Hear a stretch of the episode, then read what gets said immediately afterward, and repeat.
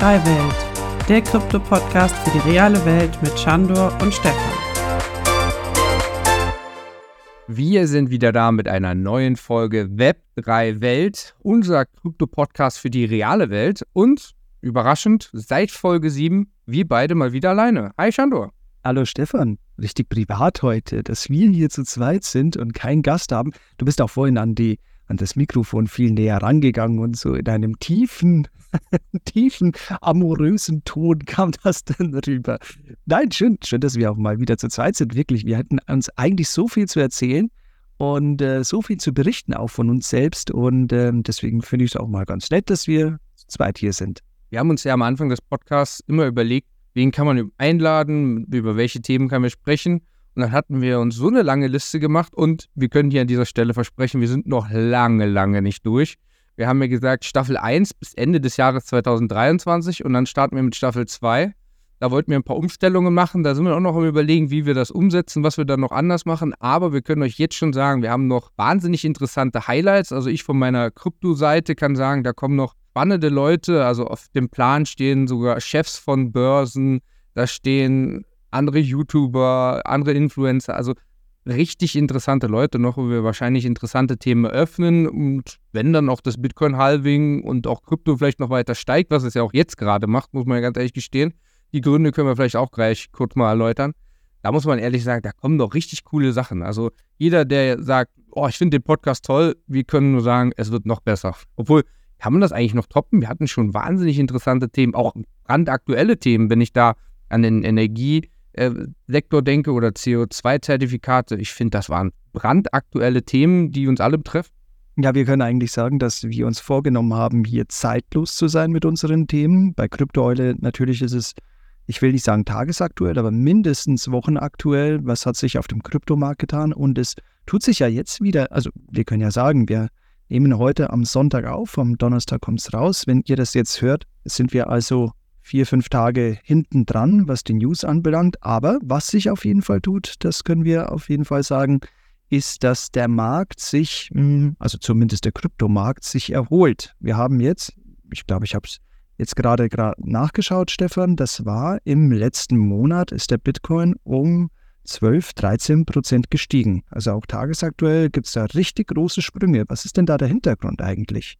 Es ist eigentlich ein sehr kurioser Sonntag, muss man an dieser Stelle sagen, weil man sagt eigentlich immer, wenn die Aktien rot schließen am Freitag, erwarten wir eigentlich auch ein schlechtes Wochenende. Und genau das ist auch passiert.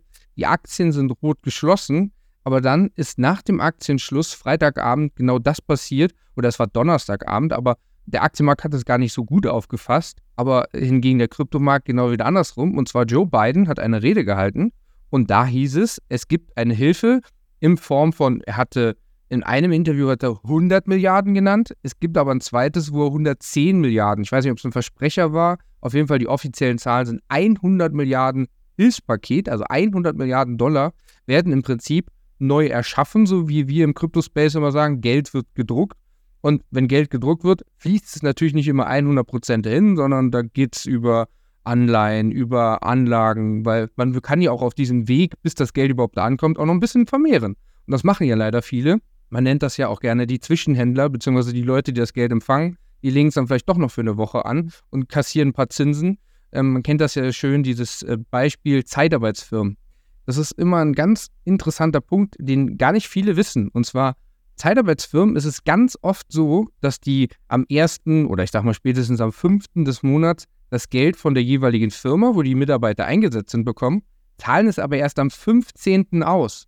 Der Hintergrund ist recht einfach. Die legen es einfach für 10 Tage noch an und kassieren noch ein paar Prozent Zinsen. Auch wenn es nur 10 Euro sind. Die haben 10 Euro, haben sie mehr. Das muss man sich mal wegtun. Und genau das passiert dann auch. Und wenn Geld erschaffen wird, das ist natürlich erstmal positiv für den Kryptomarkt, weil der passt das positiv auf, weil er sagt, hey, wenn du schnelle Renditen haben willst, ist natürlich der Kryptomarkt sehr interessant. Und allgemein, wenn Geld erschaffen wird, ist es natürlich für alle Anleihen, egal wie, das haben wir in der Corona-Krise, das war das beste Beispiel, ist es wahnsinnig positiv. Also diese 100 Milliarden, die erschaffen wurden, waren ein positives Signal, damit fing das Ganze an. Und natürlich, wir rücken auf Ende des Jahres zu, Ende des Jahres Euphorie, Sommerloch ist vorbei. Also viele positive Aspekte und natürlich auch die Fake-Meldung, was, glaube ich, diesen ganze Euphorie ausgelöst hat. die Fake-Meldung von Cointelegraph, die sagte, der Bitcoin-ETF ist live. Und schon ging es los. Wir haben die 30.000er Kerze gesehen. Wir sind hochgesprungen, ich habe es hier gerade offen, von 27.100 auf 30.000 innerhalb von einer halben Stunde. Und dann hieß es, mhm. oh, Fake-Meldung, stimmt gar nicht. Und schon ging es nach unten. Was aber bleibt, ist der Ausblick, wenn der Bitcoin-ETF kommt, dann sieht es genauso aus. Wir werden einen Kurssprung sehen, egal ob der ETF morgen startet, übermorgen. Wir werden in der Sekunde, wo es bekannt gegeben wird, werden wir einen Kurssprung sehen. Also Euphorie wurde ausgelöst, Euphorie hält an, Geldspritze in Sicht, beziehungsweise neues Geld wird gedruckt, haben wir Corona-Zeiten erlebt, Corona-Zeiten, neues All-Time-High von Bitcoin. Also positive Zeichen, positive Euphorie, was gerade durch den Markt strömt. Auch Twitter ist wiederbelebt worden, beziehungsweise X. Da geht es jetzt wieder ab. Es wird wieder getweetet über Krypto. Krypto ist wieder ein Thema. Auch wenn die ganzen Themen, und das muss man leider an dieser Stelle auch sagen, also ich als Krypto-Mensch, ich möchte mich öffentlich gar nicht zu anderen Themen groß äußern, weil ich einfach hauptsächlich als Kryptomensch in der Öffentlichkeit auftreten möchte und was ich privat bin, bin ich privat, ist es einfach auch schwierig, gerade wirklich beim Thema zu bleiben, weil man sieht gerade nichts anderes als diesen ganzen Konflikt Israel und Palästinenser und was da alles abgeht, was dann auch in Europa gerade abgeht. Also es ist gerade echt schwierig, rein beim Thema zu bleiben, weil natürlich solche außenpolitischen Sachen, egal ob jetzt Joe Biden Geld beantragt oder ob jetzt ein Krieg herrscht, was natürlich alles in solche Risikoanlagen wie der Kryptomarkt mit reinspielt. Da muss man einfach ehrlich sein. Viele sagen immer, nee, ich gucke rein hier auf die Zahlen, oh, warum geht es denn jetzt runter? Ja, dann zoom ein bisschen raus, schau ein bisschen, was weltpolitisch abgeht, dann siehst du das Ganze auch. Als dieser Angriff nämlich auf Israel passierte, sagte ich noch im Livestream, das war ja Samstagnacht, da sagte ich Sonntag noch im Livestream bei mir, bei Krypto Eule, wir sind hier jeden Sonntag live, 2030, wo ich sagte, Schaut euch morgen den Chart an. 16.30 starten die Aktien und da werden wir sehen, dass der Kurs nach unten geht. Und genauso kam es. Es war sogar noch krasser, als die chinesischen und die japanischen Aktien nachts starteten, ging der Kurs von Krypto schon mit nach unten. Kurs von Krypto ist eigentlich immer eine Währung Nummer 1, Bitcoin. Der Kurs ging nach unten und zog natürlich alle mit runter. Da müssen wir ehrlich sein. Also wir sehen außenpolitische Sachen und auch solche Ankündigungen wie wir drucken neues Geld. Auch wenn es für gute Zwecke geschaffen wurde, werden wir sehen, dass es auch in andere Märkte fließt. Auch wenn es nur kurzzeitig ist, um hier noch ein bisschen das Geld zu vermehren. Da gibt es ganz, ganz viele Beispiele. Wir als Deutsche kennen das, glaube ich, ganz gut. Unser Geld, was auf der Welt verteilt wird, was dann doch irgendwie wieder anders angelegt wird und doch vermehrt wird. Indien hat es schön vorgemacht, muss man leider sagen an dieser Stelle. Indien hat von uns eine Milliarde als Entwicklungshilfe bekommen, hat für diese eine Milliarde, für 500 Millionen, haben sie Öl in Russland gekauft dann ist unsere Leitung nach Russland gekappt worden. Was ist passiert? Wir haben für eine Milliarde dieses Öl von Indien abgekauft, was Indien selber gekauft hat für 500 Millionen. Also aus einer Milliarde 1,5 Milliarden gemacht. Sprich, nicht nur Geld empfangen, auch damit arbeiten. Traurig, aber wahr. Traurig, aber wahr. Klar, wir wollten uns jetzt zu den politischen Themen ein bisschen enthalten. Man muss aber weltpolitisch schon auch ja, gewisse Sachen einfach hinterfragen. Und das ist genauso diese Vermehrung des Geldes. Du redest natürlich ähm, positive Signale, aber positiv genauso wie beim Thema Gold. Gold ist ja auch immer so eine ähm, krisensichere Anlage, beziehungsweise Anlage, wenn Krisen kommen, dann schnellt die Feinunze wieder hoch. Ich äh, schaue jetzt gerade auch von, das ist der 7. Oktober, sehe ich gerade den ähm, Preis bei der Unze bei 1730 ungefähr und jetzt sind wir schon ja, wieder hochgeschnellt auf 1870 zum gegenwärtigen Zeitpunkt. Also ähm, wenn schlimme Sachen in der Welt draußen passieren, dann bewegen sich die Märkte. Ich meine, nichts schlimmer für einen Investor, so traurig das auch klingt. Also schaut euch gerne mal Arte und solche Dokumentationen an. Ähm, da geht es immer darum, wenn der Markt sich nicht bewegt, ist das das Schlimmste für die Investoren, weil wenn stagniert oder komplett äh, Seitwärtstrend ist, dann kann man eben weder Long noch Short irgendwas machen, sondern dann zahlt man einfach nur die Zinsen auf den Kredit, den man aufgenommen hat, auf das Fremdkapital und kann aber nichts verdienen. Man kann nicht äh, auf fallende Kurse setzen, man kann nicht auf steigende Kurse setzen. Deswegen, ähm, ich glaube, das war 11. September, bei Arte habe ich auch irgendwas angeschaut. Da gab es mal ganz, ganz empfehlenswert. Arte hat jetzt eine Serie rausgebracht, äh, Planet Finance, das mal anschauen, mal anhören, worum es da geht. Da wird wirklich der Finanzmarkt ja, bis ein auseinandergenommen. Alle Aspekte, alle Themen werden angesprochen, wie dieser Finanzmarkt denn funktioniert. Und da war auch ein Investor, der gesagt hat, die größten Gewinne hat er eingefahren während der Zeit des 11. September. Also wenn auf der Welt schlimme Sachen passieren, dann haben gewiefte Investoren die Chance, viel Geld zu machen, nicht nur durch äh, den Aktienkauf von Rüstungsindustrien oder durch solche Firmen wie Bechtel oder Halliburton, die dann, ich will eigentlich nicht politisch werden, aber man muss schon sagen, dass solche großen Anlagenbauer, die, wenn die, soll ich das nicht allzu böse sagen, aber ja, wenn, wenn, ich sag's einfach mal, wenn Demokratie auf andere Staaten ähm, aufoktroyiert wird, so sage ich das mal. Ich kenne da noch alte T-Shirts, äh, also gerade im Zuge des, ähm, des Zweiten Irakkriegs, als dann natürlich die USA da eingewandert ist. Ich will da nicht, nicht zu tief reingehen, aber wenn natürlich alles zerbombt wird und dann kommen so Anlagenbauer, das sind dann, so fürchterlich es klingt, es sind dann neue Märkte zum Aufbauen, zum Wiederherstellen. Ähm, teilweise sind es auch Geschäftsmodelle. Und das ist natürlich an Anbetracht dessen, dass letztendlich dann die Zivilisten darunter leiden, eine ganz, ganz traurige Geschichte. Und ähm, ich muss auch ehrlich sagen, ich überblicke, ich maße mir nicht an, hier irgendwie auch Stellung dazu beziehen zu können, gerade zu diesem Israel-Palästinenser-Konflikt. Ich kann nur sagen, es macht mich irrsinnig traurig, so viel Leid in der Zivilbevölkerung zu sehen und ähm, das auf beiden Seiten, ganz klar. Ja, dazu kann ich nur sagen, ich lese ganz viel, wo dann gesagt wird, ich stehe zu Palästinenser, der nächste steht zu Israel und dein Statement war eigentlich das Schönste, wie du sagtest, I stay to children, wo es mhm. einfach darum geht, ich stehe für die Menschlichkeit und da bin ich auch voll und ganz bei dir. Deswegen, du hast es so schön gesagt, es ist eigentlich traurig. Die größten Krisen zeigen immer wieder das Risikoanlagen, egal ob Krypto, was natürlich noch risikobehafteter ist, aber auch Gold, was vielleicht noch ein bisschen sicherer Hafen gilt. Schau dir den Goldkurs an. Er nähert sich wieder einem neuen All-Time-High. Es gab jetzt Berichte diese Woche darüber, dass es einen neuen All-Time-High in Euro gab. Je nachdem, welchen Handel man sich da anschaut, war wirklich ein neues All-Time-High. Traurig aber war. Aber im Gesamtchart, wenn man alle Börsen bzw. alle Märkte, die mit Goldhandel, mit diesem Goldrohstoffhandel zu tun haben. Wenn man alle zusammenzählt, ist es noch kein neues All-Time-High, aber wie gesagt, bestimmte Börsen hatten wirklich ein neues All-Time-High, was natürlich eigentlich wieder traurig ist, wenn man sieht, es muss eine Krise geben und dann sollen, gehen solche Märkte nach oben. Also ach, nicht schön, aber so es ist leider die Realität und da muss man bei den Fakten bleiben. Dann noch kurz zu Arte. Kann ich auch nur sagen, es gibt wahnsinnig interessante Arte-Dokus. Ich kann da verweisen an die Bitcoin-Dokus von Arte, wie Bitcoin entstanden ist, wer Satoshi Nakamoto ist, wer die Cyberpunks sind. Super, ich habe die jedem empfohlen. Ich habe sogar Leute, die mit Krypto nichts zu tun haben, die dann gesagt haben, ach, wenn das auf Arte kommt, dann schaue ich mir das mal an, die am Ende gesagt haben, danke, dass du mir das empfohlen hast, jetzt blicke ich da mal ein bisschen durch und kann die Hintergründe von Bitcoin überhaupt verstehen. Aber was ich nicht empfehlen kann, ist Arte Talks. Und zwar gab es diese Woche einen riesen Aufreger.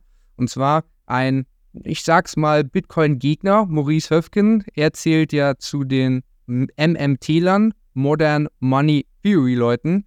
Und Maurice Höfgen sagte in diesem Arte Talk, der in meinen Augen katastrophal war, also alle Krypto-Leute, ob du Bitcoiner bist oder Krypto, Altcoiner, was auch immer, alle haben gesagt, das, was da gesagt wurde, es war so schrecklich. Also ich kann Echt? nicht okay. sagen. Ah, ich habe mir nur die ersten äh, 15 Minuten ungefähr angeschaut. Ähm, ich fand es nämlich ganz interessant. Lass uns über Geld sprechen. Lass uns genau über das, was du jetzt angesprochen hast, nämlich wenn die Geldmenge vermehrt wird, auf einmal. Also es ist schon richtig, das System hat Schwachstellen. Ich denke, 2007, 2008 wäre die große Chance gewesen. Ich habe mir nämlich The Big Short als Film angeschaut und danach habe ich mir noch ein Arte-Doku zu der Subprime-Krise angeschaut und die daraus resultierende Euro-Krise.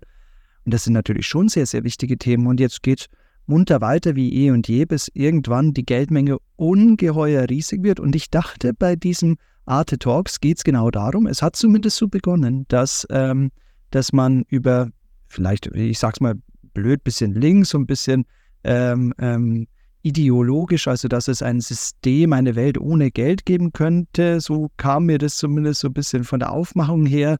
Ähm, aber natürlich begründet kritisch, Aber das mit, dem, äh, mit den Kryptowerten habe ich nicht angeschaut, wobei ich jetzt eigentlich gedacht hätte, dass das eigentlich positiv aufgefasst wird. War dem nicht so, dass Kryptowährungen eigentlich genau die Antwort sein könnten auf, ähm, auf das aktuelle Geldsystem.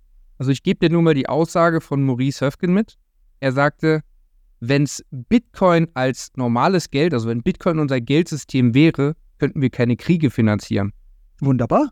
Das ist doch wunderbar. Richtig, richtig, Punkt. Mehr kann ich dazu nicht sagen. Und er hat es als schlecht dargestellt. Er hat gesagt, dann können wir keine Kriege finanzieren. Stellt euch das mal vor. Und das ist so durch den ganzen Talk gegangen. Und dann gab es eine Zuschauerfrage, wo dann eine Frau sagte, wollen wir echt in diese Schiene gehen? Wollen wir uns das jetzt wirklich hier antun? Also es war aus ähm, genau dafür, wo Bitcoin geschaffen wurde, aus dieser Sicht, dass man halt wirklich schaut auf sein Geld, dass es keine unendliche Geldmenge gibt, dass ein Satoshi, und das ist die neunte Stelle hinterm Komma bei Bitcoin, da muss man einfach sagen, dass diese Stelle auch sehr viel wert ist, weil wir, wir reden zwar von 21 Millionen aufgerundet, aber unterm Strich ist diese neunte Stelle ein Satoshi dann in dem Fall, neunte Stelle hinterm Komma, ein Satoshi, ist einfach auch was wert und damit kann man auch arbeiten. Und hier wird gesagt, aber wenn wir Bitcoin als Geld hätten, dann können wir keine Kriege finanzieren. Stellt euch das mal vor, wie schlimm das ist. Alleine diese Aussage hat diesen ganzen Talk aus meiner Sicht, jeder hat ja eine andere Sichtweise auf sowas, aus meiner Sicht komplett wiedergespiegelt und gesagt, boah, hört euch doch nicht so einen Quatsch an. Wir sehen, dass unsere Geldmenge hm. ausgeweitet wird und was gibt es für Möglichkeiten? Es gibt ja gar nicht die Möglichkeit, ob wir, wir holen jetzt mal 5 Milliarden vom Markt, die verbrennen wir einfach. Nein, was gibt es für Möglichkeiten? Es gibt nur zwei Möglichkeiten. Es gibt nur die Möglichkeit, Zinsen zu erhöhen oder Zinsen runterzusetzen, um Geldvermehrung ein bisschen einzudämmen, beziehungsweise sie wieder auszudehnen. Mehr, mehr gibt es ja nicht. Es gibt keine anderen Möglichkeiten. Ne? Die Zentralbank kann kein Geld verbrennen. Und was passiert, wenn Krisenherde entstehen und Kriege passieren? Es wird einfach noch weiter Geld gedruckt, weil man braucht es ja für Waffen, für monetäre Sachen, für alles braucht man auf einmal ganz viel Geld. Und das wird aus dem Nichts entschaffen. Und das ist einfach das Krasse. Ich sage jedem immer wieder, ich weiß, das wollen die wenigsten hören, aber googelt mal, was Giralgeld ist. Wie entsteht unser Geld? Und jeder, der Giralgeld verstanden hat, der weiß ganz genau, oh, okay, irgendwas läuft hier falsch, weil hm. kann nicht immer weiter Geld entstanden werden.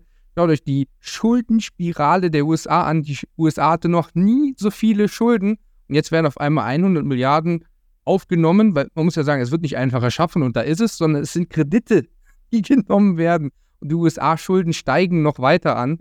Uh, also das steht alles so auf wackeligen Beinen und dann kommt Bitcoin um die Ecke und der würde sogar verhindern, dass wir Kriege führen können. Oh, wie schlimm.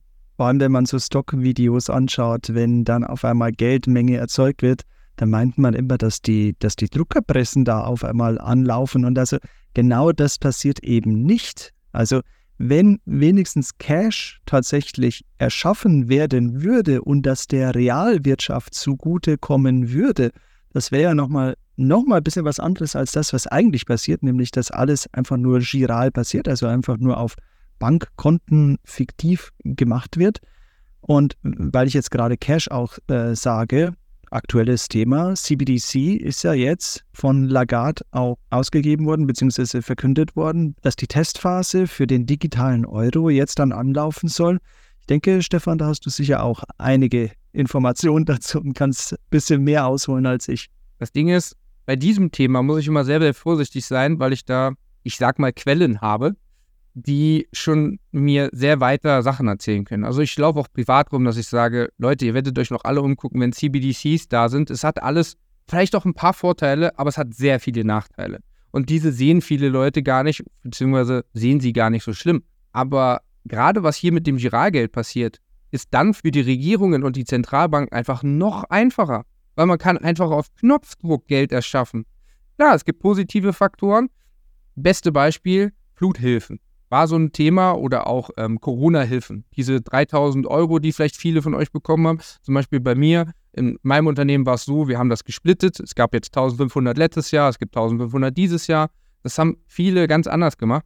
Es musste aber über die Unternehmen gehen, damit das direkt die Leute bekommen und die Unternehmen holen sich es bei der Regierung wieder. Es geht gar nicht anders, weil und jetzt halte ich fest, die Regierung kann mit ihrem Bankaccount nur 100.000 Transaktionen pro Monat durchführen. Jetzt stell dir vor, es hätte diese 3.000 Euro, jeder, der sie bekommen hätte, weil man sagt, der ist Arbeitnehmer und so weiter, Stell dir mal vor, die wären jetzt verteilt worden. Wir wären immer noch nicht durch. Wann ist das durchgegangen? Letztes Jahr im Oktober oder so? Wie, wie haben die ein Konto oder was? Also allein die Stadt Regensburg hat irgendwie fünf Konten. Ich kann es deshalb bezeugen, weil ich nämlich in einer Grünanlage auf dem Fahrrad gefahren bin, wo es keinen, kein Schild gab, dass man da nicht reinfahren darf. Deswegen musste ich jetzt eine Ordnungswidrigkeitsstrafe von 15 Euro begleichen. Na gut, ähm, die Stadt Regensburg hat an der Stelle aber fünf Konten, auf die man einzahlen kann. Gut, es geht da in dem Fall natürlich ums Auszahlen. Da ist es oft so, dass das Auszahlen ist dann schwieriger als das Einnehmen von Geldern. Nein, ich bin heute ganz unpolitisch und ich wollte ich ehrlich gesagt auch noch eine sehr unpolitische Frage äh, fragen und zwar, ähm, was ist denn mit den Flutopfern? Was ist denn mit den äh, Wiederherstellungen von, von dem Gebiet? Ist ja jetzt auch wieder eine Weile her.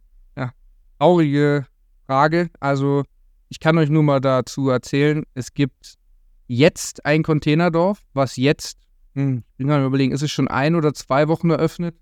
Wie weit ist das von dir entfernt? Also diese, dieses Ahrtal, die Flutkatastrophe von 2021? Also das Ahrtal ist Fahrminuten, 20 Minuten von mir entfernt. Wahnsinn. Hm. Ich bin aber im Flutgebiet NRW. Das ist wirklich, und kein Witz, eine Straße unter mir war eine Feuerwehr, die ist komplett weggespült worden. Häuser, die zum Teil Wände weggerissen wurden. Also ich bin hier wirklich komplett richtig im Flutgebiet. Ich hatte auch fünf Tage lang keinen Strom. Wir hatten auch ähm, keine Telekommunikation. Unser Handynetz war auch komplett weg, weil es einfach die Antennen weggespült haben, die Kabel unten hier. Oh, also unglaublich. Es gibt, man muss es sagen, wie es ist. Es ist so traurig, wie es ist. Es sind noch ganz viele Gelder, also die Bundesgelder sind noch gar nicht angekommen. Da brauchen wir nicht drüber reden.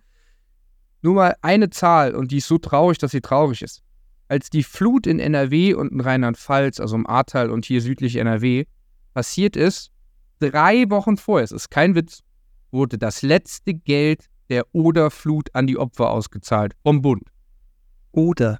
Richtig. Und jetzt überleg mal, wann das Oderflut war. Ich war auch am Zurücküberlegen. Es war definitiv Mitte 2000, also 2004, 2003 so rum. Das musst du mir vorstellen, wie lange das hier dauert, bis die Leute hier ihr Geld haben. Wir hatten jetzt diese Woche noch einen Bericht, der ging über Facebook sogar rund, der hatte sehr, sehr viele Aufrufe. Da wurde ein Haus gezeigt und die Leute interviewt, die immer noch keine Heizung haben. Wann ist die Flut? Die ist jetzt über zwei Jahre her. Die haben immer noch keine Heizung im Haus. Der Keller, der ist immer noch komplett marode. Das war ein Haus, ich weiß das ganz genau, das ist, ich bin zehn Minuten zu Fuß, bin ich da.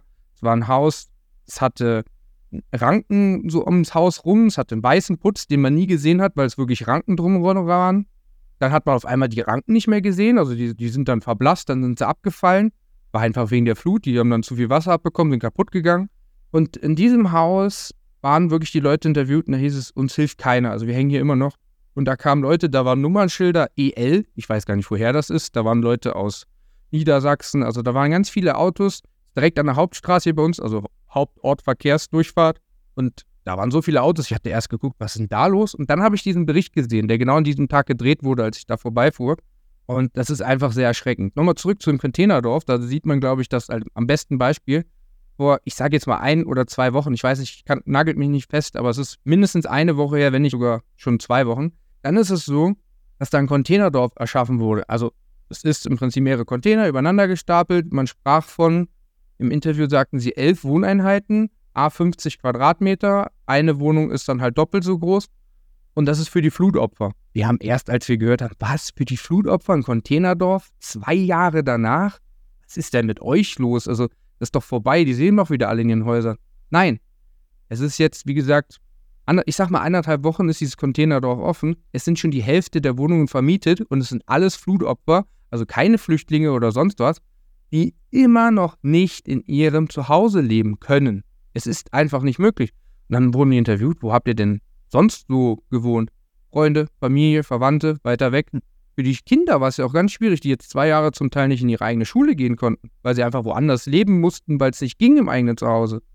Also immer noch wahnsinnig schlimme Zustände. Man muss aber dazu sagen, ich ich behaupte mal, jetzt hier in meinem südlichen NRW-Flutgebiet, kann ja nur aus meiner Perspektive sehen, vom Ahrtal habe ich jetzt nicht so viel Überblick, da gibt es Facebook-Accounts, denen man dann folgen kann, ältere, ich sag mal, ältere Herren, die Landwirtschaft betreiben. Ich glaube, einige Leute kennen da viele Beispiele, die sehr viel über das Ahrtal berichten, wo es sehr viele interessante Berichte gibt, die durch die Flut wirklich von 10.000 Follower auf fast eine Million Follower gewachsen sind, wo die wirklich täglich berichtet haben, die im Gebiet unterwegs waren mit den Traktoren. Da gibt es ganz viele solcher tollen Menschen, muss man sagen.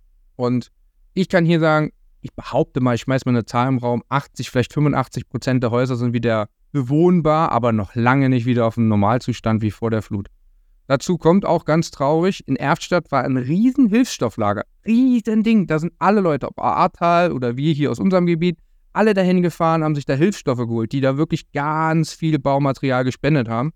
Ja, und auf einmal hieß es, wir machen das Ding zu. Wir müssen es zumachen. Wir, haben, wir, wir dürfen es nicht aufhaben. Bis Ende des Jahres muss das Ding zugemacht werden. Und dann kamen genau diese Leute, über die ich gerade gesprochen habe, Landwirtschaftsleute, die mit ihren Traktoren unterwegs waren, die sind da genau dahin gefahren und haben das Zeug abgeholt und da hat man erstmal gesehen, wie viele Leute noch hilfsbedürftig waren, die dann nicht einfach Sachen abgeholt haben, die dann wirklich mit Fotos und mit Adresse widerlegt haben, hier erstens, ich wohne im Flutgebiet und nicht oben auf dem Berg, der nicht getroffen war, sondern wirklich, haben mit Google Maps, hat man überprüft, wo kommt der Mann her. Plus dazu kommt, dass die äh, Leute Fotos dabei hatten, wie es bei denen zu Hause aussieht. Und das wurde auch zum Teil gefilmt. Da muss ich einfach sagen, sehr erschreckend, gerade im Ahrtal extrem, was da immer noch kaputt ist, aber auch hier bei mir in der Ecke Bauhof abgerissen, Feuerwehr abgerissen, Neubau ist in Planung, dauert aber noch. Also fluttechnisch sind wir noch ganz, ganz weit weg. Ja, also das Thema Direktzahlungen, weißt wir reden immer davon, dass hm, ob wir jetzt, jetzt kommt ja dann bald wieder Weihnachten, ähm, man möchte natürlich gerne den Leuten helfen, man möchte gerne was spenden. Zumeist geht es dann immer in so Richtung UNICEF, äh, UN, World Food Program und solche Themen, aber natürlich belastet oder Caritas oder sonst was. Und dann denkt man sich immer, hm, es wäre doch ganz gut, zumindest die ganzen Blockchain-Menschen sagen, es wäre doch ganz toll, wenn man eben Direktzahlungen machen könnte und dann unabhängig ist von irgendwelchen Zahlungsdienstleistern, von irgendwelchen korrupten Institutionen, die dann in Afrika dann ähm, 80 Prozent der Güter, der Gelder, der Spenden, die dann dort tatsächlich dann auch ankommen nach Abzug aller ähm, Kosten der Transaktion, dass wirklich ganz, ganz wenig bei den Menschen dann ankommt, dann würde man sich ja wünschen, dass man da direkte Möglichkeiten hat. Ich habe übrigens jetzt mit den Vereinten Nationen ähm, jetzt ein paar Mal Gespräche geführt. Hier gibt es in München einen ähm, UN World Food Program Innovation Accelerator, sehr langer Name, aber es geht darum, wie man Innovationen für das Thema Hunger, für das Thema der Transaktionen von Spenden von Hilfsgütern und alles Mögliche da verwenden kann, damit eben solche, ja, solche Mittel nicht verwässern, nicht irgendwo in andere Kanäle fließen. Da ist Blockchain-Technologie ein ganz, ganz großes Thema. Aber wenn ich das jetzt höre, weißt wir reden von Cross-Border-Payments und wir reden davon, von einem anderen Kontinent zu bringen und da, du sagst, du bist in zehn Minuten da zu Fuß, das ist natürlich schon erschreckend, zwei Jahre danach zu, zu hören, dass man wahrscheinlich dann auch das Gefühl hat, da so alleingelassen worden zu sein. Auch von, also ich weiß ja nicht, wer da einspringt. Normalerweise irgendwie die Versicherer. Also ich gehe mal davon aus, da werden dann Gutachter dann durchgehen und schauen sich das Ganze an. Das wird dann reportet an die Versicherer und die Versicherer haben dann die Möglichkeit, je nachdem, wo das verbucht ist, dann bei der Bundesbehörde oder der Landesbehörde dann auch geltend zu machen, wenn man dann die Auszahlung macht. Also hängt natürlich wahrscheinlich auch wiederum ein großer bürokratischer Rattenschwanz da hinten. Ähm, aber wenn du sagst, oder Du sagst 2000, ich weiß es jetzt gerade nicht. Ich schaue gerne noch mal kurz nach, wann die Oderflut war. Aber ähm, es ist ja allein schon traurig, dass man zwei Jahre nachdem das wirklich medial auch so brutal aufgearbeitet worden ist und natürlich auch Schicksale betroffen hat. Und wir reden die ganze Zeit davon, ähm, dass, dass äh, wir den Klimawandel haben, dass solche großen Katastrophen passieren. Aber dass man dann die Leute nach der ganzen Sensations- Publikation und medialem, ähm, nachdem das medial einfach ausgearbeitet worden ist oder, oder ausgeschlachtet worden ist, will ich an der Stelle sogar sagen, ich glaube, wir wären heute sehr, sehr politisch. Ungewollt, jetzt habe ich extra gesagt, nicht politisch, aber dann geht es jetzt doch in solche Gegenden, wo wir dann sagen, ähm, ja, die Menschen werden hier in, durch die Bürokratisierung oder ich weiß auch nicht, warum das so lange dauert, ähm, alleingelassen und müssen dann unterkommen. Jetzt stell dir vor, du hast keine Verwandtschaft in der Nähe. Du musst dann alles äh, hinter dir lassen. Du musst dann woanders hin. Du bist immer so in so einer Zwischenwelt und weißt nicht, wann du zurück kannst. Also das würde mich komplett zermürben. Traurig, auch hier an der Stelle, also man muss nicht immer nach Nahost oder ähm, in andere Länder schauen. Ähm, ich glaube, hier gibt es auch ganz, ganz große Themen, die behandelt werden müssten. Ich kann politisch jetzt nicht viel dazu sagen, aber das, was ich mache und wo ich unterstütze in all dem, was, was ich machen kann aus der Akademie heraus, aber auch Ideen zu geben an traditionelle Unternehmen, ist Innovationen so anzuwenden oder Technologien so anzuwenden, damit eben solche Transaktionen, solche Prozesse einfach verschlankt werden können. Und dass die Absichten, die man dann hat, die positiv und gut sind, dass die dann auch wirklich ankommen und nicht irgendwo im Äther verschwinden. Genau, das ist so ein großer Kritikpunkt, den immer viele haben. Ich habe vorhin angesprochen, diese eine Milliarde, die nach Indien als Entwicklungshilfe gegangen ist. Nur mal so als Beispiel. Ich habe jetzt das Schreiben bekommen, wir können jetzt Glasfaser bei euch legen. Das ist aber auch nur, weil wir eh bei euch da am Hantieren. Wie gesagt, ich wohne, meine Straße ist nicht von der Flut betroffen, aber eine Straße unter mir, ich wohne ein bisschen bergiger, da ist wirklich Feuerwehr, Straßenmeisterei weggespült worden. Also das ist schon richtig heftig, was da passiert ist. Also Bauhof, nicht Straßenmeisterei, sondern Bauhof. Äh, einfach weg, kaputt. Konnte man nicht mehr, die, die, dieses Feuerwehrhaus, das stand zwar noch, aber war einsturzgefährdet. Da gab es Schicksale.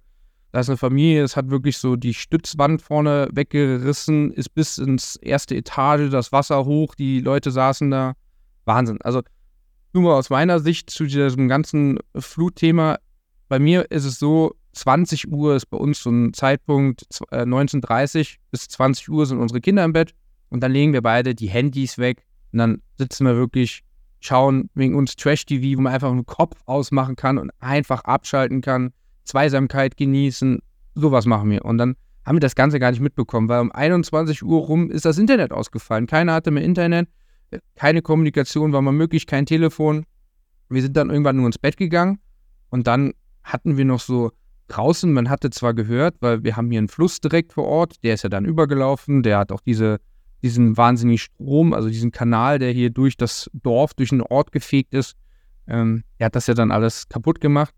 Und wir hörten zwar, ja, da unten, das ist ein reißender Fluss auf einmal, und wir rochen so Benzin, Diesel. Und wir wohnen hier direkt an einem Krankenhaus. Und ich sagte, ja, klar, kein Strom, keine Kommunikation um das Krankenhaus am Leben zu halten, wahrscheinlich das Dieselaggregat angesprungen, war so meine Vermutung und sagte dann zu meiner Frau, mach dir keine Sorgen, Dieselaggregat, jetzt liegt das in der Luft. Nein, es waren die Tanks der Häuser, die hier mitgerissen wurden und hier über den Fluss gespült wurden. Also ich war bei dieser Flutnacht gar nicht dabei, weil war den ganzen Tag unterwegs, abends wie das Handy weg. Haben es nicht wirklich so krass mitbekommen. Obwohl ich im Nachgang, als es dann das wieder Internet gab, drei Tage später, diese Live-Videos, die es bei Facebook zu diesem Zeitpunkt, 20, 21 Uhr, gab es Live-Videos auf Facebook. Deswegen Facebook waren hier zu diesem Zeitpunkt, deswegen erwähne ich hier ganz oft Facebook, Facebook, nur eigentlich gar nicht mein Medium, aber zu der Flutkatastrophe das Medium Nummer eins gewesen. Gerade ältere Leute, erste Social Media Account, beziehungsweise erste Social Media Plattform war Facebook Medium Nummer eins. Auf Twitter gab es gar nicht so viel, was mit der Flut zu tun hatte. Da war ich einer der wenigen, die da ein bisschen was geschrieben hatten darüber mit meinem Privataccount. Also, nur um das mal äh, zu realisieren, äh, danach die Tage war ich dann wirklich, ich war ganze Woche unterwegs und habe geholfen äh, in der Nachbarschaft, aber auch im Nachbarort. Also da war an YouTube nicht zu denken. Ich habe damals mit CryptoOil auch ein YouTube-Video gemacht, was 10.000 Aufrufe hatte, wo ich aber keine Videos gepostet hatte oder Videos gezeigt hatte von Aufnahmen, wie es hier aussieht, sondern wirklich nur ein paar Bilder, die ich selber geschossen habe was aber keine Bilder in einem Wohngebiet waren, was ich extra gemacht habe. Ich wollte Leute schützen, äh, Umgebung schützen. Was ich aber gemacht habe, ich bin dann einfach mal um den Fluss rumgelaufen, habe so ein bisschen Müll, was da angespült wurde, wo dann sich vier, fünf Paletten, kein Witz, zwischen zwei Bäumen einfach mal hochkant hingestellt haben und der ganze Müll daran gespült wurde. Wahnsinn. Also wir hatten hier ein Provin-Lager. Provin ist so, die haben so äh, Reinigungsmittel, und die hatten für so eine äh, Air, Air Bowl nennt sich das Ganze. Meine Frau hat sowas, deswegen weiß ich das. Ähm, und das reinigt die Luft.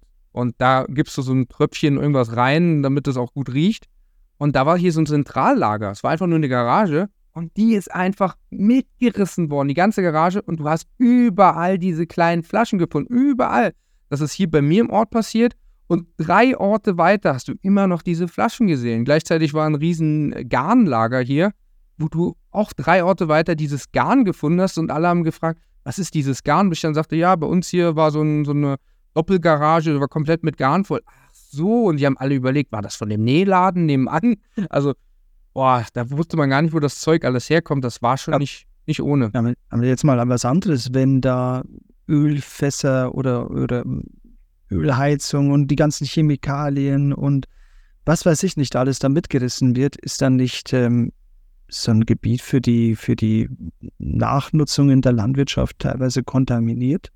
Da gab es dann viele Gutachten. Es gab dann hm, auch ein Jahr zum Teil auf diesen ganzen Gebieten, die dann komplett unter Wasser standen, gab es dann Anbauverbot für ein Jahr.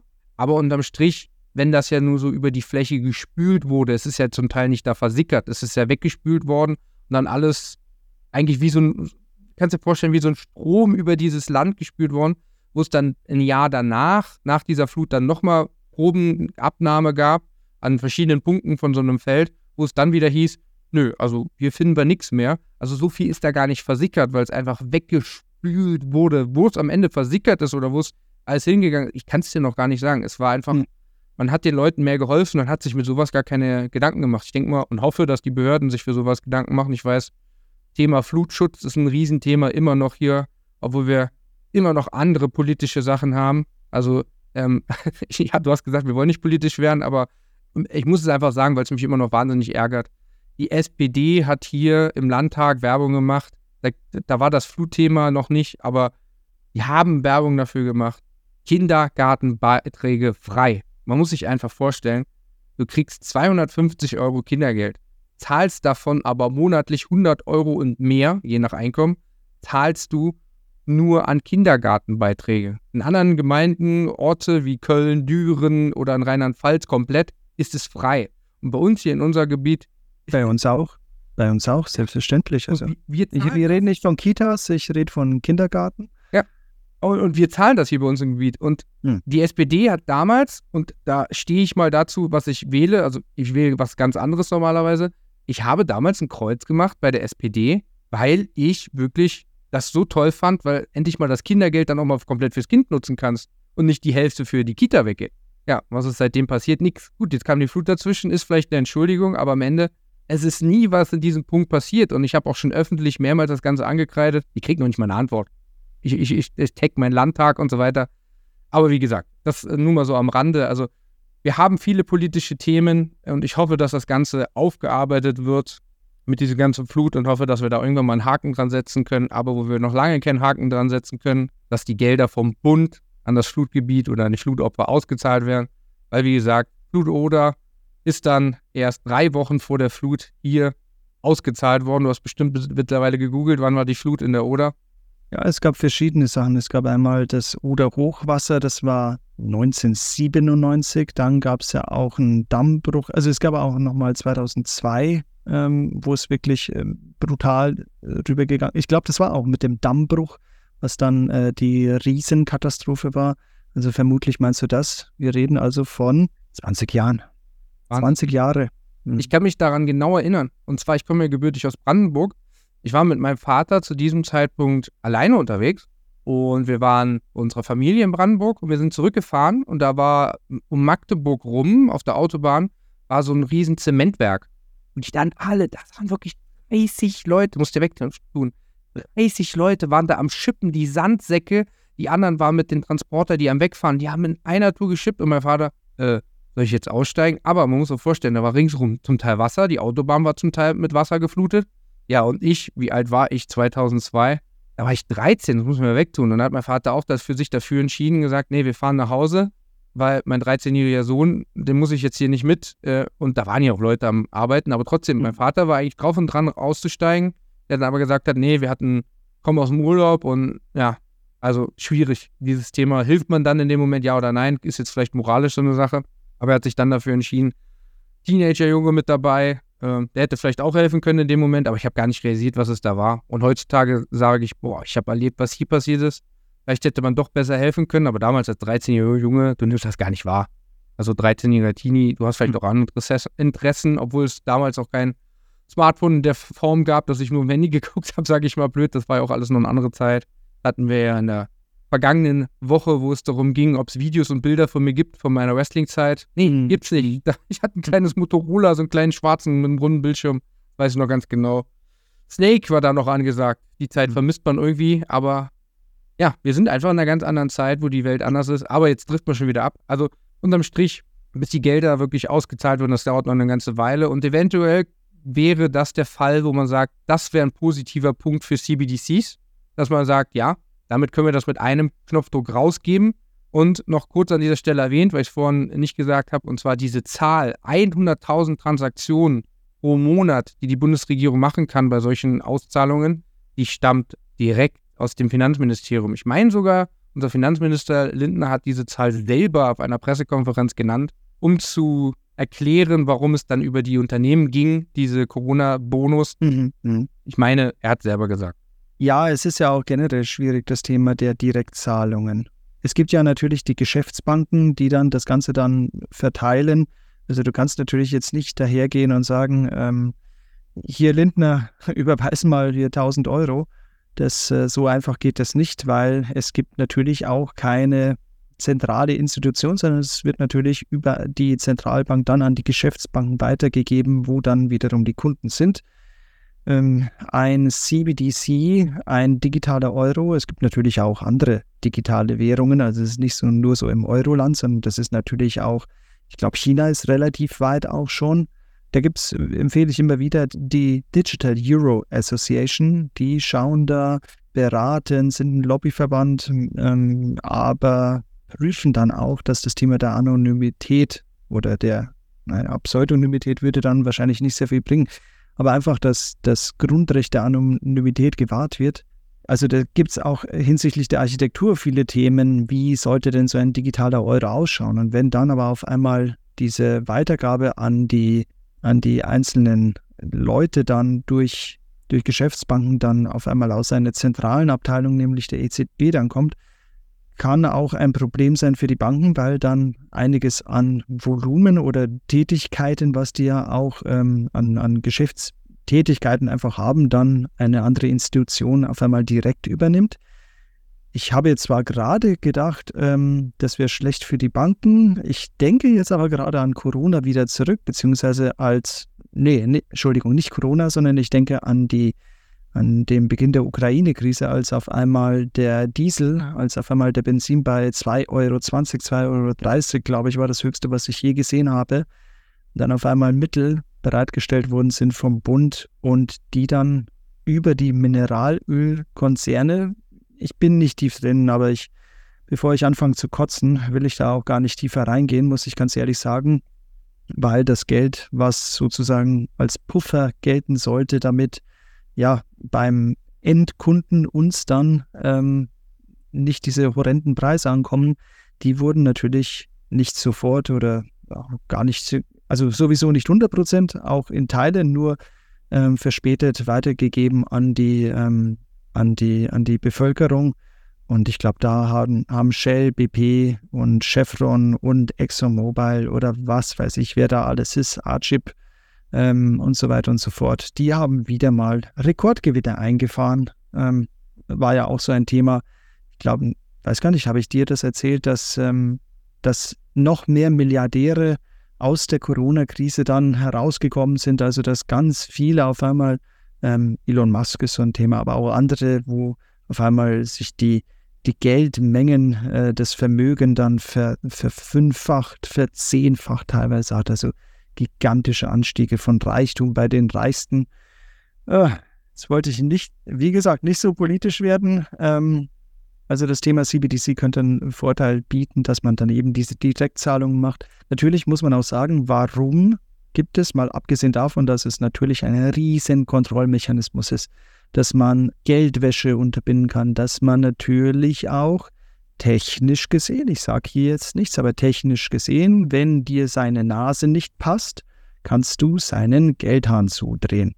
Das kann sein, wie wir es bei Corona gemerkt haben, wenn du nicht geimpft, wenn du nicht genesen bist oder sonst irgendwas gerade nicht passt, dann könnt ihr, der QR-Code hat ja da sein Revival gefeiert, können dir gewisse Zugänge zum Beispiel zu einer Bar, zum sozialer Teilhabe und sonst was kann dir natürlich verwehrt werden aus ja, dieser Art der Digitalisierung. Also mich hat es schockiert, wie schnell sowas äh, dann möglich war und das kann dann durch Geldsysteme dann auch, also all deine Transaktionen können dann nachverfolgt werden, bis hin zu, wo wir wahrscheinlich alle sagen würden, ähm, wenn du dich gesund ernährst, das ist eine tolle Sache, dann bekommst du Prämien irgendwie bei der Krankenkasse, also eigentlich ein positiver Effekt, aber wenn du etwas machst, was äh, den wem auch immer, eben letztendlich dieser zentralen Behörde nicht gefällt und das Thema Social Scoring, schaut euch an, was in China los ist, was da wirklich passieren kann und was vor allem passiert ist bei Corona. Also wenn du Corona positiv warst, auch wenn du topfit warst, du musstest in deinem LKW für, für, für wie lang war denn die Quarantäne? Zehn Tage, 14 Tage, irgendwie sowas musstest du an Ort und Stelle in deinem LKW wurdest du in Quarantäne verwiesen. Du, du wurdest da verplombt, du konntest da nicht raus. Und dann ist natürlich irgendwie von der, von der, na, von der Zentralabteilung der Kommunistischen Partei dann irgendjemand gekommen, hat dir dann schon noch was zu essen gebracht. Aber man muss sich mal vorstellen, du bist dann auf einmal gefangen als Lkw-Fahrer, weil du zwischen diesen Teststationen, jede äh, eigene Provinz hatte dann ja ihre Teststationen, das heißt also, du musstest dich vielleicht vier, fünf Mal testen, wenn du da mal 500 Kilometer gefahren bist und dann auf einmal positiv, dann bist du da für 14 Tage eingekerchert, eingesperrt in deinem LKW. Irre. Also irre, was da solche autoritären Systeme dann, gerade auch durch die Technologie, und dafür werbe ich ja immer für Web 3, dass da eben zentralen Institutionen diese Macht nicht gegeben wird. Weil eigentlich wollte ich noch was zu dem digitalen Euro sagen, weil natürlich solche wie Apple Pay, wie Google Pay, wie PayPal vor allem, auf einmal kommt da ein Amerikaner daher, amerikanisches Unternehmen, das ganz, ganz große Geldströme auf einmal als Privatwirtschaft ja, mehr oder weniger unabhängig von der Europäischen Zentralbank an sich krallt und Geldströme. Ich meine, wenn ich dir, Stefan, keine Ahnung, wir sind dann unterwegs, dann, hey, habe fünf Bier getrunken, was ja sowieso nicht passiert, dass ich fünf Bier trinke, aber man stellt es sich vor und dann PayPal ich dir das mal ganz schnell. Hey, äh, kannst du mir was ausgeben, weil ich kann jetzt, ich habe jetzt gerade kein Bargeld und meine EC-Karte äh, hat, hat sich in Luft aufgelöst. Keine Ahnung. Auf jeden Fall, wie oft passiert es euch, liebe Zuhörerinnen und Zuhörer, dass ihr auch mal sagt, hey, ich PayPal dir das mal. Und das ist einfach eine Abwanderung von Geldmengen, von Geldströmen, von Zugriff. Ähm, vor allem, wenn wir das auch noch zwischen uns hin und her schieben, wenn mein PayPal-Konto dann vielleicht ein paar hundert Euro hat und dann so Micropayments dann einfach immer nur auf PayPal ablaufen, dann, dann ist es komplett weg vom europäischen System. Und da hat dann natürlich, und natürlich auch wegen Kryptowährung, hat dann die EZB gesagt, okay, wir müssen reagieren, wir müssen da mit der Zeit gehen und noch eine Alternative zum Cash, also zum echten Bargeld machen. Und ich hoffe nur, dass digitale Euro kommt, ganz klar, müssen wir gar nicht drüber diskutieren. Viele haben gesagt, so Verschwörungstheorie, neue Weltordnung, Big Brother is watching you. Ja, da schau an. Es muss ja nur angenommen werden. Und entweder wird es vom Endkunden angenommen oder Cash-Systeme werden dann so unattraktiv gemacht, weil du dann auf einmal als kleiner Händler, als Dönermann zum Beispiel, auf einmal kannst du kein Cash mehr annehmen, weil du dann horrende Gebühren zahlst, dann wirst du quasi von indirekt dorthin gedrängt, ähm, dass du diesen digitalen Euro nutzt. Das, der wird definitiv kommen. Wenn der einmal, der einmal da ist, dann, dann bin ich mir sicher, der bleibt auch. Dann wird man alles andere so unattraktiv machen, dass die Gebühren, dass die Attraktivität einfach vom normalen Cash wegbringen. Ich meine, ich merke es an mir selber auch. Das habe ich öfter gesagt, dass ich auf einmal immer, immer mehr Kartenzahlung mache teilweise es auch Bars gibt, die dann sagen, oder auf Festivals äh, war ich ja auch schon, die dann sagen, no cash. No cash bedeutet einfach hundertprozentige Transparenz in dem, was du tust, in dem, was du konsumierst. Und das müssen wir einfach verstehen. Und wenn das eben keine Kryptonorme oder, oder Web 3, also die Idee von Web 3, dass eben eine, ein dezentrales System dafür aufgebaut wird, wenn das nicht vorherrscht, dann kann diese technisch er, erfolgte Macht auch missbraucht werden. Ich sage nicht, dass Lagarde jetzt auf einmal hier äh, jeden bestrafen wird, der irgendwie zwei Snickers kauft oder anfängt zu rauchen oder was weiß ich. Aber technisch gesehen ist es ein Instrument, was mächtigen Instituten, denken wir an Corona zurück, eine weitere Maßnahme in die Hand gibt. Und Corona sage ich deshalb, weil ich diesen QR-Code unglaublich fand, wie schnell das implementiert werden kann und wie schnell das auch von der Gesellschaft mitgetragen wird, weil ein ganz großes Thema ist, es muss von der Gesellschaft mitgetragen werden. Und wenn alle mit dem digitalen Euro zahlen, einfach so wie ich zahle mit PayPal oder ich zahle mit meiner Uhr, ich habe ja mein Apple Pay, ist ja völlig egal, es ist entspannt, gemütlich, bequem, ich muss mich um nichts kümmern, aber man muss einfach verstehen, was es bedeutet. Schaut nach China, was es bedeutet, wenn man, wenn zentrale Institutionen eine so große Macht haben. Ich kann mich an die Bilder erinnern, als du China gerade erwähntest, haben wir das direkt im Kopf. Flughafen, die Leute haben sich vorher getestet mit ihrem QR-Code, also QR-Code abgegeben, dann Test gemacht und dann bist du an dieses Flughafenterminal, du wusstest nicht, bist du negativ, bist du positiv, du wusstest es nicht. Der rechten Seite stand einer mit, einem, mit einer Pistole, hinten standen vier, fünf Leute mit den kompletten Schutzanzügen und du bist dahin, QR-Code vorgezeigt, und du hast gezittert. Bitte sei nicht rot, bitte sei nicht rot. Grün durch, grün durch, grün durch und auf einmal rot. Und du hast noch nicht selber realisiert, dass das Ding gerade rot leuchtet. Auf einmal wirst du aus der Schlange gezogen mit den, da haben sich Leute an diesem Terminal festgekettet, fast das Ding da abgerissen. Und dann kam der Typ mit der Waffe mal kurz nach vorne, so loslassen jetzt. Und dann haben die dich über den Boden mitgeschliffen, weil du eh schon da lagst, weil du nicht mit wolltest. Also waren wahnsinnig schlimme Bilder und deswegen, dieses Bild kam mir gerade, ich habe es gesehen, da gab es viele Videos über solche Szenen. Es war am Flughafen, boah, ganz krass. Oder wie die Leute anstanden und es war schon Winter in China, beziehungsweise es war Schnee und die mussten da anstehen, weil sie an diese scheiß Teststation, weil sie nicht weiterkamen zur Arbeit oder in die nächste Provinz, wo auch immer. Boah, es war schlimme Bilder. Ja, du hast es gesagt und ich kann mich an unser meistgeschautes Instagram-Reel äh, erinnern. Und da muss ich nochmal ganz kurz den Hinweis geben, wenn dir der Podcast gefällt, gib uns gerne hier auf Spotify, falls du uns hier auf Spotify hörst oder wenn du es auf YouTube siehst oder hörst, äh, gerne ein Like, gerne ein Abo oder eine Bewertung bei Spotify. Das hilft uns, um diesen Podcast mehr an die Menschen rauszutragen, um mehr über bestimmte Themen zu sprechen und natürlich auch spannendere Gäste einzuladen, weil die gucken natürlich auch immer gerne auf Bewertungen und ist der Podcast dann beliebt? Wie viele Abonnenten hat er denn und so weiter? Das kann man ja auch über bestimmte Plattformen einsehen. Podcast ist immer schwieriger. Aber dieses Instagram Reel, da habe ich ja diesen Satz gesagt, spar dir deine Gebühren, heißt das nämlich. Über 10.000 Mal angeschaut, ich glaube, es ist sogar noch mehr. Und da habe ich ja gesagt, Einzahlung kostet Geld. Und auch diese Einzahlung kostet Geld, da haben ganz viele geantwortet, was redet der denn? Das stimmt doch gar nicht. Ja, wenn du Bestandskunde bist, passiert dir noch gar nichts. Was passiert dir als Bestandskunde? Ich weiß nicht, ob du es mitbekommen hast, Chandor. Bank hat den Dispo erhöht. 18% ist jetzt Spitzensatz oh, oh, oh, Ja, es ist kein Witz. Und jetzt stell dir mal vor, also ich bin in der glücklichen Lage, gut, ich habe keine Kinder, ich ähm, und so weiter und so fort. Also ich lebe verhältnismäßig sparsam. Ich komme überhaupt nicht aus äh, reichem Hause, gar nicht. Ich bin selber Flüchtlingskind, muss man dann an der Stelle sagen. Ähm, deswegen, ich habe immer darauf geachtet, dass ich niemals im Dispo bin. Ich hatte ein einziges Mal, war ich für drei Tage im Minus auf meinem Konto als Student. Ähm, da hatte ich, glaube ich, äh, minus äh, 10 Euro.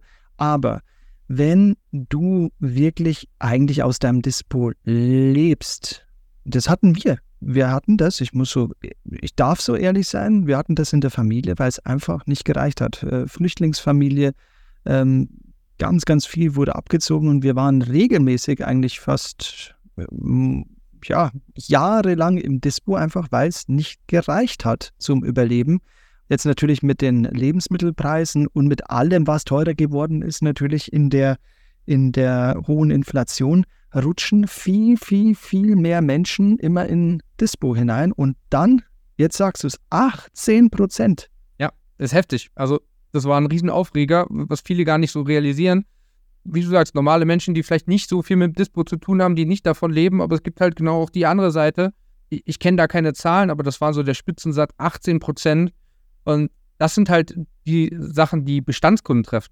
Und Neukunden, wenn du die Bank wechselst und möchtest dann Bargeld einzahlen, hast du Gebühren drauf. Das glaubt mir keiner. Ich weiß, die Kommentare unter diesem Instagram-Reel und auch die Kommentare, die ihr uns geschickt habt. Also auch nochmal an dieser Stelle kurz der Aufruf. Wenn ihr uns Nachrichten oder Fragen stellen wollt zu unserem Podcast oder vielleicht auch Gästewünsche oder Vorschläge, ihr könnt uns über Instagram, LinkedIn sind wir beide sehr aktiv. Auch unseren Podcast findet ihr als Unternehmen auf LinkedIn. Auf Twitter könnt ihr uns überall schreiben und uns einfach mal eine Nachricht schreiben. Wie gesagt, Instagram ist, glaube ich, der einfachste Weg. Da schauen wir beide des Öfteren rein, beziehungsweise da ist auch der Nachrichtenverkehr direkter. Oder halt LinkedIn und einfach mit sich mit uns vernetzen. Und dann können wir auch mal äh, einen Austausch, einen regen Austausch führen. Ähm, du hast Einzahlungsgebühren bei Bargeld. Du möchtest dein Geld auf dein Konto einzahlen. Hm. Das ist, ist mit, es ist mit Gebühren belastet. Ja, und auch das Münzgeld einzahlen ist mit Bearbeitungsgebühren belastet. Da hast du ja das schöne Beispiel gebracht, da gehe ich zur Bundesbank. Die haben ich gehe mal. Die, haben, die müssen es annehmen. Die haben ein paar Geschäftsstellen, die müssen es annehmen, genau. Also auch da, wenn du es bei der Bank machst, der Aufruf geht zur Bundesbank, falls du Gebühren hast bei Münzgeldabgabe. Haben auch viele Bestandskunden nicht, aber Neukunden trifft es immer ganz hart. Und das sind schleichende Prozesse, dass man sagt, CBDCs kommen, das wissen wir, das ist Fakt, das ist, das ist auch kein Geheimnis. Also nur weil Lagarde das jetzt gesagt hat, haben halt viele, oh, echt, das kommt ja wirklich. Aber es, es, war schon lange klar, also das ist kein Geheimnis. Spätestens als China und USA mit dem Thema angefangen haben, war doch logisch, dass Europa auf jeden Fall nachziehen wird, auf jeden Fall. Äh, Schweden es vor, Spanien läuft ein Test angeblich, der hat aber nichts mit der EZB zu tun, aber es läuft ein Test für digitales Geld, läuft das schon was länger. Da muss man einfach sagen, das kommt und das ist ein schleichender Prozess und da werden wir drauf getrimmt, wenn dann solche Gebühren entstehen, hohe Dispo. Gut, Dispo ist jetzt vielleicht noch was anderes, weil ein Konto hast du da ja nach wie vor. Banken werden das Ganze abwickeln, den Zahlungsverkehr abwickeln. Deswegen werden sie auch immer weniger Mitarbeiter brauchen. Immer mehr Filialen werden digital. Du brauchst letztendlich immer weniger Filialen, weil was brauchst du bei den Filialen? Kontoauszüge kannst du dann digital gucken. Bargeld abheben brauchst du nicht mehr. Also wofür brauchst du eigentlich noch äh, Geschäftsstellen? Es werden immer weniger aufgebaut.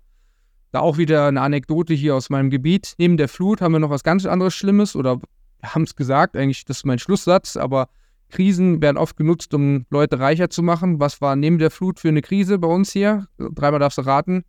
Geldautomatensprengung. Oh, ich kann es schon nicht mehr. Ich lese es jeden Tag. Ich höre es fast jeden Tag im Radio. Du kannst sagen, einmal die Woche wird irgendwo hier im, Gebiet Echt? Geldautomaten. Ja, kein Witz. Ja, Wahnsinn.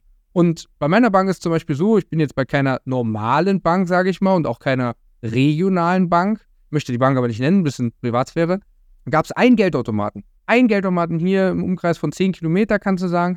Der ist gesprengt worden und die Bank sagt, nee, stell mal gar nicht mehr auf. Das heißt, ich bin jetzt darauf angewiesen, genau einer dieser Menschen zu sein, der hingeht, wenn ich kostenloses Bargeld abgeben möchte, dann gehe ich zu Rewe, Aldi, Lidl, schönen guten Tag, ich hätte gerne noch 200 Euro. und schon bin ich auf Kartenzahlung angewiesen. also auch um einfach nur mein Bargeld abzuheben. Also ist schon es ist unterm Strich ein schleichender Prozess und ähm, wir sehen, dass CBDCs definitiv kommen. Wir sehen, dass CBDCs unausweichlich ist für alle Leute, die es immer noch unrealistisch halten. Die müssen einfach eins und eins zusammenzählen und es werden noch mehr Fakten hinzukommen und noch mehr Zeichen, um zu sehen, ja, ja, die Zukunft ist das digitale Geld. Mhm. Ich wollte noch mal zu dem Dispo kurz was sagen, weil ich ähm, immer, wenn ich Auto fahre, dann höre ich mir BR24 oder Deutschlandfunk und sowas an. Und vor ein paar Wochen war das eben so, dass ähm, eine Studie rauskam zum Thema, ähm, dass immer mehr Menschen einfach auf den Dispo angewiesen sind.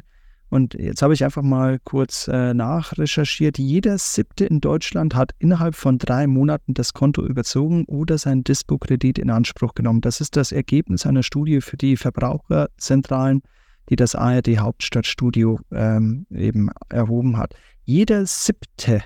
Und dann kommt man schleichend in die Verschuldung. Also in, hier steht auch, ähm, gerne mal anschauen, ähm, tagesschau.de, äh, Schuldenfalle, Dispo-Kredit, Inflation treibt Menschen ins Minus. Und das wird Millionen Menschen, steht hier sogar, Millionen Menschen können die hohen Lebenshaltungskosten offenbar nicht schultern und sind deshalb mit dem Konto ins Minus gerutscht. Das zeigt eben diese Umfrage des Verbraucher, der Verbraucherzentrale ähm, des Bundesverbandes. Also ähm, ja, traurig, traurig die Situation. Wie gesagt, also ich äh, habe keine Kinder, deswegen, ähm, wenn sich äh, das Essen auf einmal erhöht, dann nur für mich, aber nicht auf einmal, ja, wie du gesagt hast, für, für mehrere Personen dann auf einmal ähm, das getragen werden muss. Dann hast du das mit dem Kindergarten genannt, dass bei euch das nicht kostenlos ist.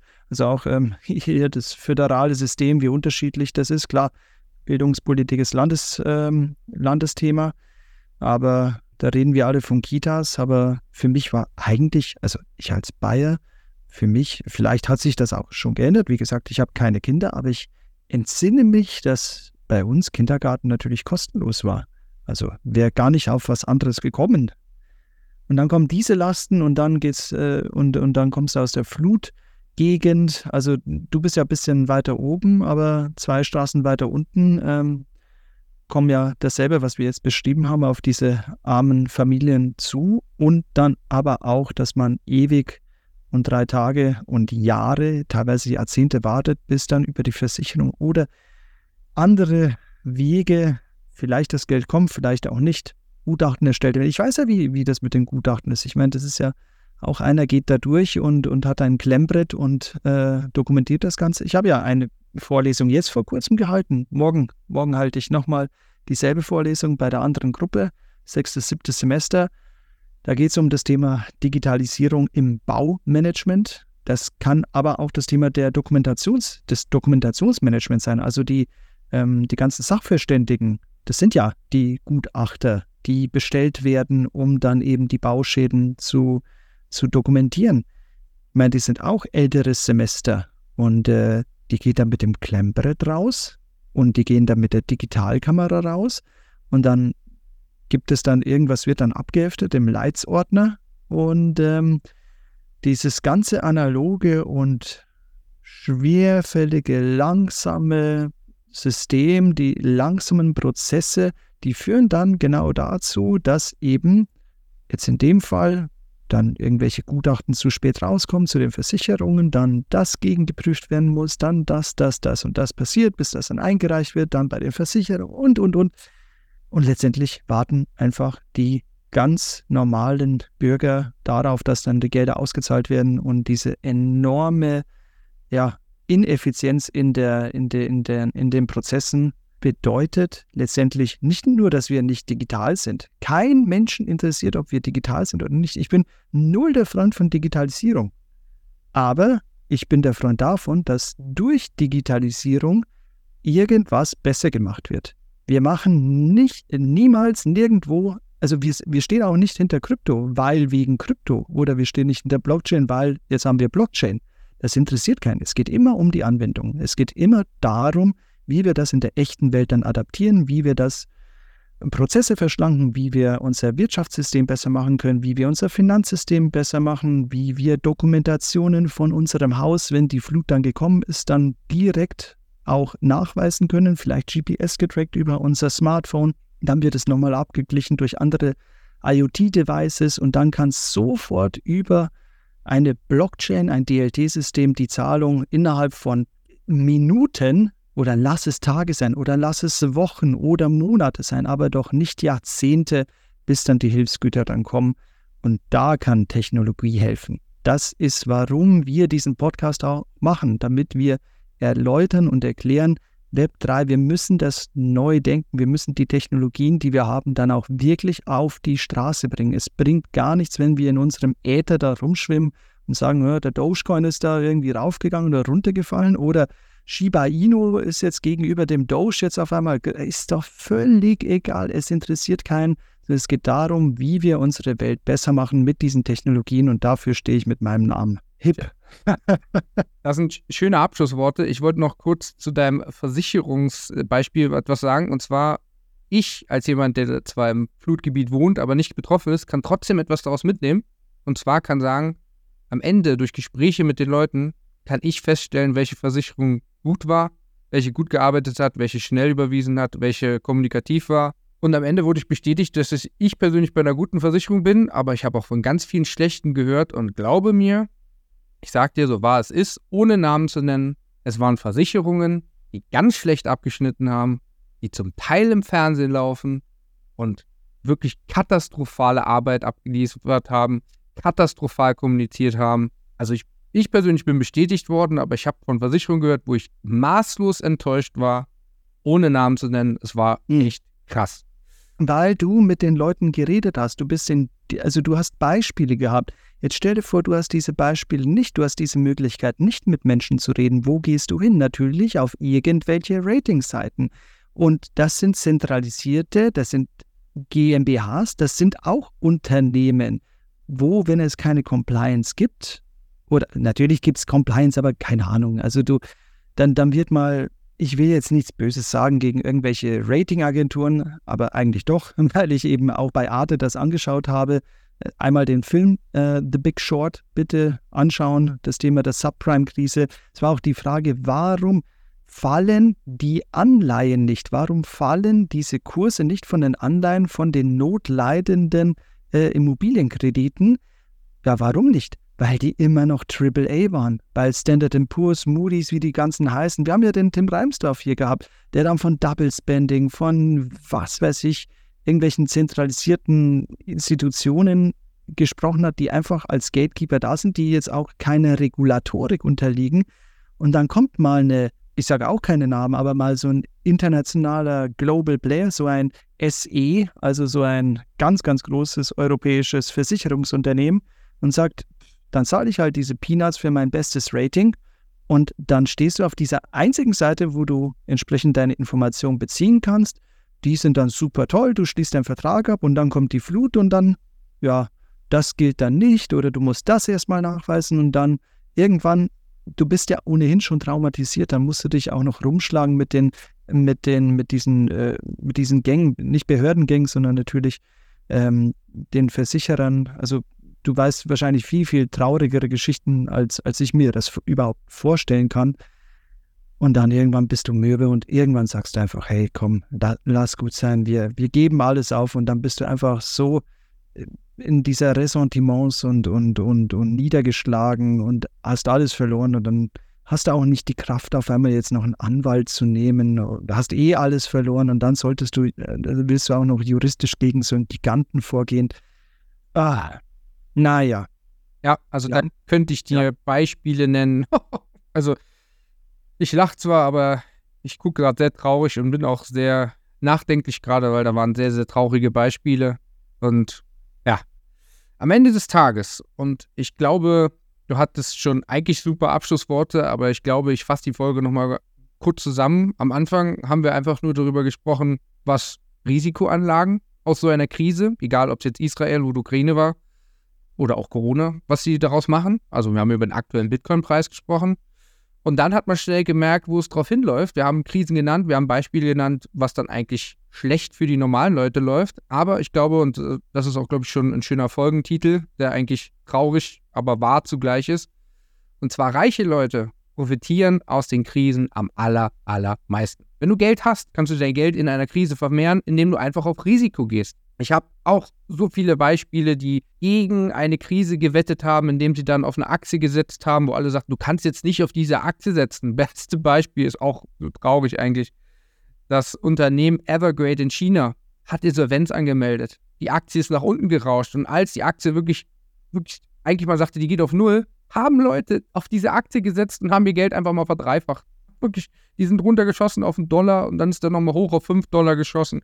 Wahnsinn. Also Unterm Strich können wir ganz klar sagen, Krisen haben reiche Leute immer reicher gemacht und was wir auch hier in dieser Folge erfahren haben, Geld, nur weil es heißt, wir schaffen jetzt mal in diesem Beispiel 100 Milliarden für die Ukraine und Israel, kommt nicht immer 100% direkt an. Es gibt Umwege, wo das Geld dann nochmal kurz geparkt wird, doch nochmal vermehrt wird oder doch nochmal irgendwas mitgemacht wird. Auch das Indien-Beispiel mit dem Öl, traurig, aber wahr, kann jeder nachlesen. Wir sehen, Krisen sind da, um leider ausgenutzt zu werden von den Leuten, die den Markt verstehen. Das ist die traurige Wahrheit, die aus dieser Folge, glaube ich, bleibt. Ja, wir wollten unpolitisch bleiben, aber dann ist es doch sehr politisch, emotional, aber aus einer globalen Perspektive geworden. Wir würden jetzt auch nie über ähm, Parteipolitik sprechen. Manchmal ja, wenn es äh, offensichtlich ist, das Thema Cum-Ex ist. Äh, ich will das jetzt nicht aufreißen, aber ist jetzt aktuell, einfach weil der ähm, Chef der Warburg Bank jetzt gerade ähm, auch vor äh, Gerichten dann war. Er weiß dann auch von gar nichts mehr, wobei ich habe es auch mittlerweile gar nicht mehr verfolgt. Irgendwann verfalle ich auch einer gewissen Ernüchterung, dass man ja gewisse Leute in gewissen Sphären einfach nicht mehr antasten kann. Ja, oder einer gewissen Müdigkeit, weil die Themen einfach nur noch nerven und man merkt, ach, es kommt eh nicht zu einem Ergebnis. So wie du es gesagt hast, bei dem Blutopferproblem, wo, wo du keinen Bock mehr hast, mit der Versicherung zu streiten und nimmst dann doch 20.000 Euro weniger, weil du sagst, komm, gib's mir einfach besser als gar nichts, als wie auf die volle Summe zu bestehen. Deswegen unterm Strich, ich glaube, wir haben interessante Themen aufgemacht und interessante Themen besprochen. Hat mich mal wieder gefreut, wir beide alleine, wobei unsere Gästeliste immer noch sehr lang ist. Aber ich glaube, es kommen in der Zukunft wieder mehr Folgen mit uns beiden, weil es ja auch immer wieder Themen, also wir beide haben Themen auf dem Schirm. Und wenn ich überlege, über was wir eigentlich am Anfang, bevor wir aufgenommen haben, gesprochen haben, was wir erzählen wollten, irgendwie ist das gar nicht zum Thema gekommen. Aber das müssen wir dann einfach in der nächsten Folge, wenn wir zu zweit sind, dann nochmal über diese Themen sprechen. In diesem Sinne, ich sage vielen Dank fürs Zuhören dieser Folge. Denkt gerne immer noch an das Thema Like, Bewertung abgeben, Spotify. Hilft uns, würde uns freuen. Und wie gesagt, ihr könnt uns auch jederzeit schreiben. Instagram, LinkedIn sind, glaube ich, die besten Kanäle, um uns zu erreichen. Hat mich sehr gefreut, Chandor. Ich sag bis zum nächsten Mal. Ich weiß, nächste Folge haben wir auf jeden Fall wieder einen Gast. Ich glaube, das wird auch sehr spannend. Und ja, danke für deine Zeit auf jeden Fall. War wieder spannende Themen wie immer. Und ich sag bis zur nächsten Folge. Ciao in diesem Sinne. Tschüss, Stefan. War mir auch eine große Freude und bis zum nächsten Mal.